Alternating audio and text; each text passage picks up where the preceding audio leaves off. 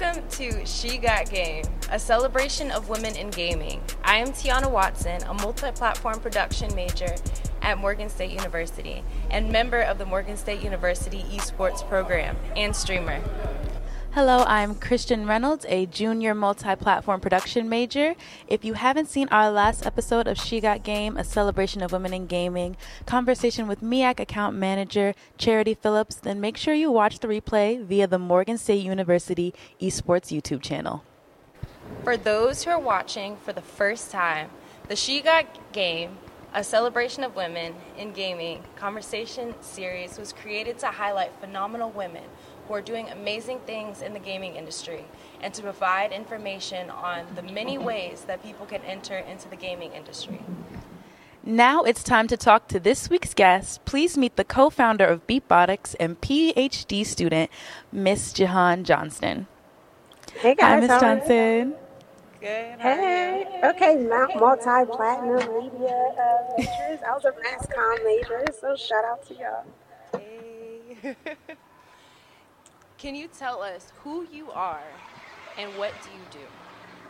Yeah, um, I'm just a mom. Uh, that's that. That's my job. I'm a mom of a teenager who happens to be my original and my amazing co-founder of Beatbotics. But I'm I wear a hat for a couple of different things. I'm a forever educator of 15 years, uh, ranging from broadcast journalism, high school teacher, to a radio teacher, but then transferred over to special education and then ended as an assistant principal.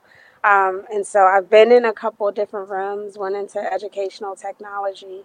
Uh, and worked for Microsoft Education, where I actually trained teachers to be facilitators pre pandemic in 2018 on how to operate virtually.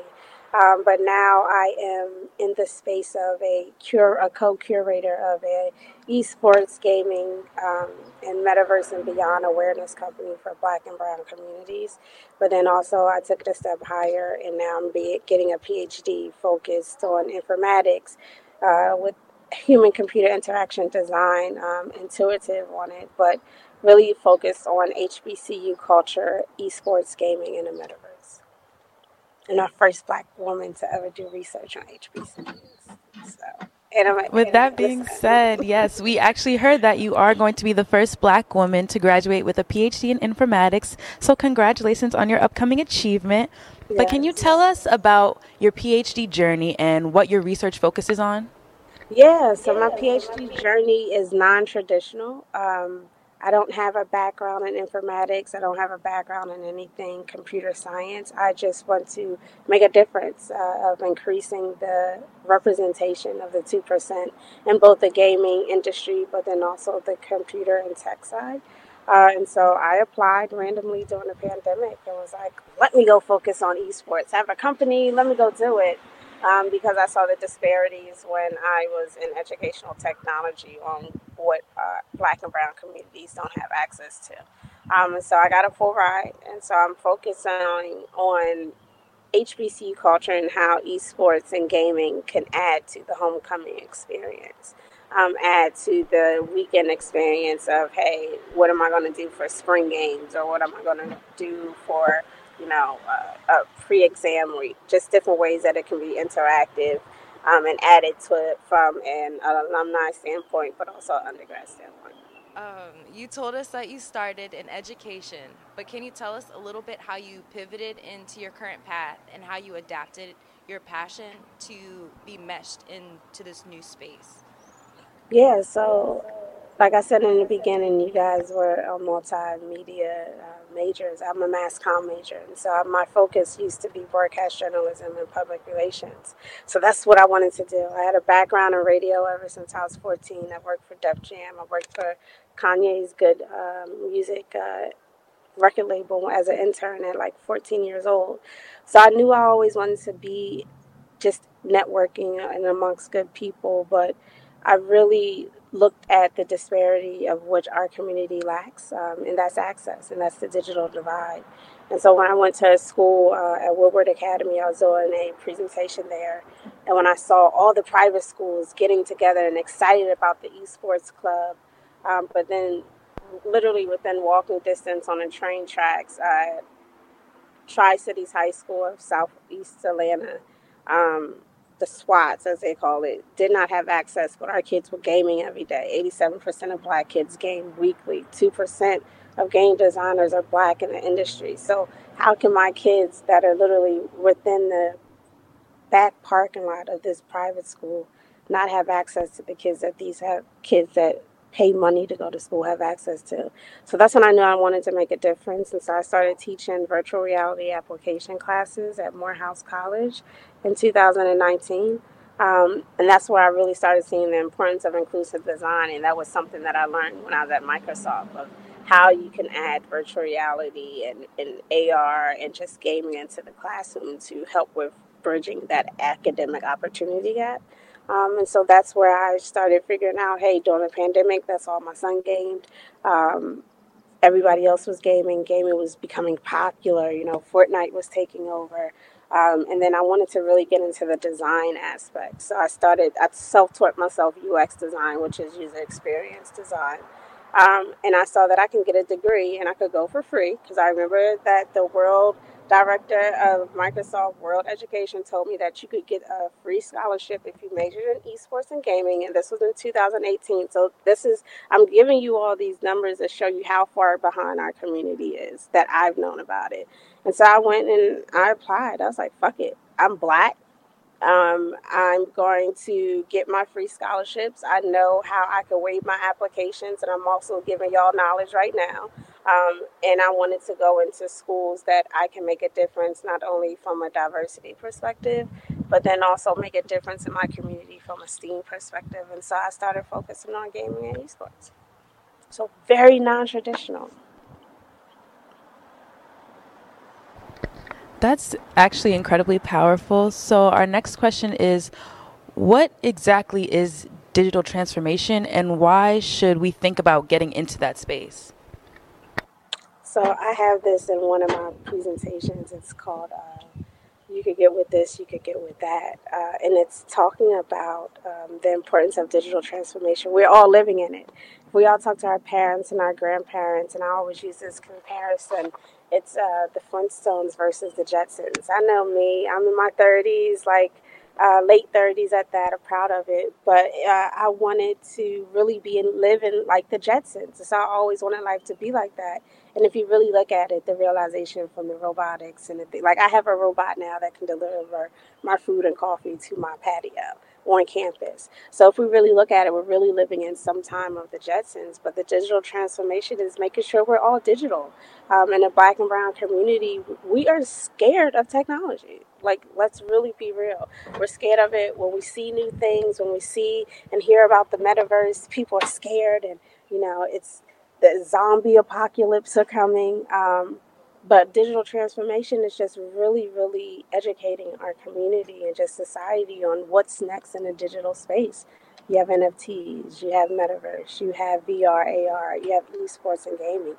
We have to be prepared mentally for what's next and what's coming down the pipeline. And so digital transformation is just really looking into the digital aspect of the new technologies. Um, and I'll even go a step further of studying the HCI, which is a human computer interactive design, of how the human can, can communicate to a computer to really put us in a digital space. So.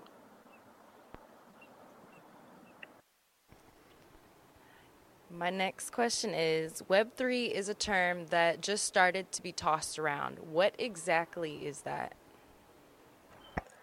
I love it. Um, and so I always describe it. So, like, people, the ones that were like writing on typewriters or beginning in the Apple Macintosh stage, that's Web 1. Um, for people of my age where we had to listen, we had to get off the phone if we wanted to use the internet because we had to dial it up. That's the Web 2 stage. We were living, we were the test babies. Now, and that's the beginning of social media. Um, and now we're in Web 3 of the endless possibilities are really bringing our real life into a virtual space and really seeing the magic that can unfold in it. It's pretty cool. If you look at it, we've been living in it for quite some time. And it's a new buzzword, but we've been living in it. They have terminology and research, so we've been living in it now, but it's it's the buzzword. That is super interesting. Can you tell us more about Beatbotics and what inspired you to start your organization? I'm just a mom. Um, I'm a mom that believes in her son. Uh, I have a 13 year old about to go to high school, um, and everything that he has always believed in from his creative ability, he has always come to me and discussed it. Um, but I really felt, I just really sat down and just looked at the disparities that black and brown kids face in everyday education as a former assistant principal. Um, I look at the school culture as a former assistant principal and seeing where that has turned to right now. Um, but at the end of the day, our kids are creative. Uh, and I look at all of the past work that I've done from taking a 2 Chainz rap song and making my kids make it into a reading campaign and shoot and create their own video uh, in Washington, D.C. and Southeast to kids using hip hop and uh, gaming to help kids learn how to read. Uh, and so I look at all of those spaces and I was like, oh, okay. I know that the things that I've done and just in my educational journey, I can take that and transform it and put it into our communities and help build community spaces to it that is going to bring education and awareness. But then also, I wanted to make my son an entrepreneur. I wanted him to understand that he can stand on his own two feet and doesn't have to work for somebody else, and that all his creative abilities can be put onto paper and be presented into life. Um, and so I took his love, I took my love. We both love hip hop. Um, I am the hip hop ed tech diva. That is my name in technology. Um, and so we put Beat and Botics together and we created an awareness company because what I did notice was that um, our community does not have the awareness, they do not have the resources, and they don't have the education on what's now, what's next. Um, and so I really wanted to take my passion, my love, but I also know that it's a passion and love for our community and spread awareness. I love that. And you're making him an entrepreneur, period. As an advocate of video games, what are some of the developmental and educational benefits of gaming? Yeah, uh, and so it starts with collaboration. Um, and when we talk about building community, it's all about learning how to collaborate, right? Uh, then you have critical thinking skills. How can we challenge our kids? Uh, so it's some educational level, um, the hierarchy level. So you have tier one, tier two, tier three, uh, sometimes tier four, and tier four. Bloom's taxonomy is always the highest level. So you want to learn from the top to down. So how can we build our kids' skills up to make them think at a higher level on Bloom's taxonomy? So we add the critical thinking skills. Um, and, but then you have the communication, you have the teamwork, you have the computational skills thinking that they're building. Um, but kids do not understand that they're actually coding when they're doing gaming too. Um, but one of the things that I absolutely love is when you're using it with students that have autism and that I have personally worked with um, and students that have special needs and how it helps them come out of their shell, but also learn verbiage, um, also learn ways to communicate non-verbally, but be able to connect with their other peers, even if it's a place of anxiety or fear.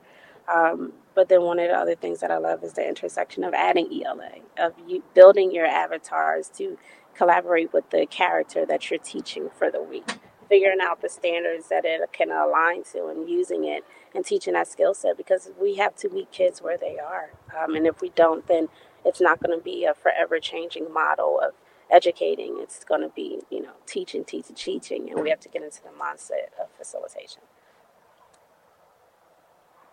That being said, what are some specific game titles you can name that are good for educational purposes?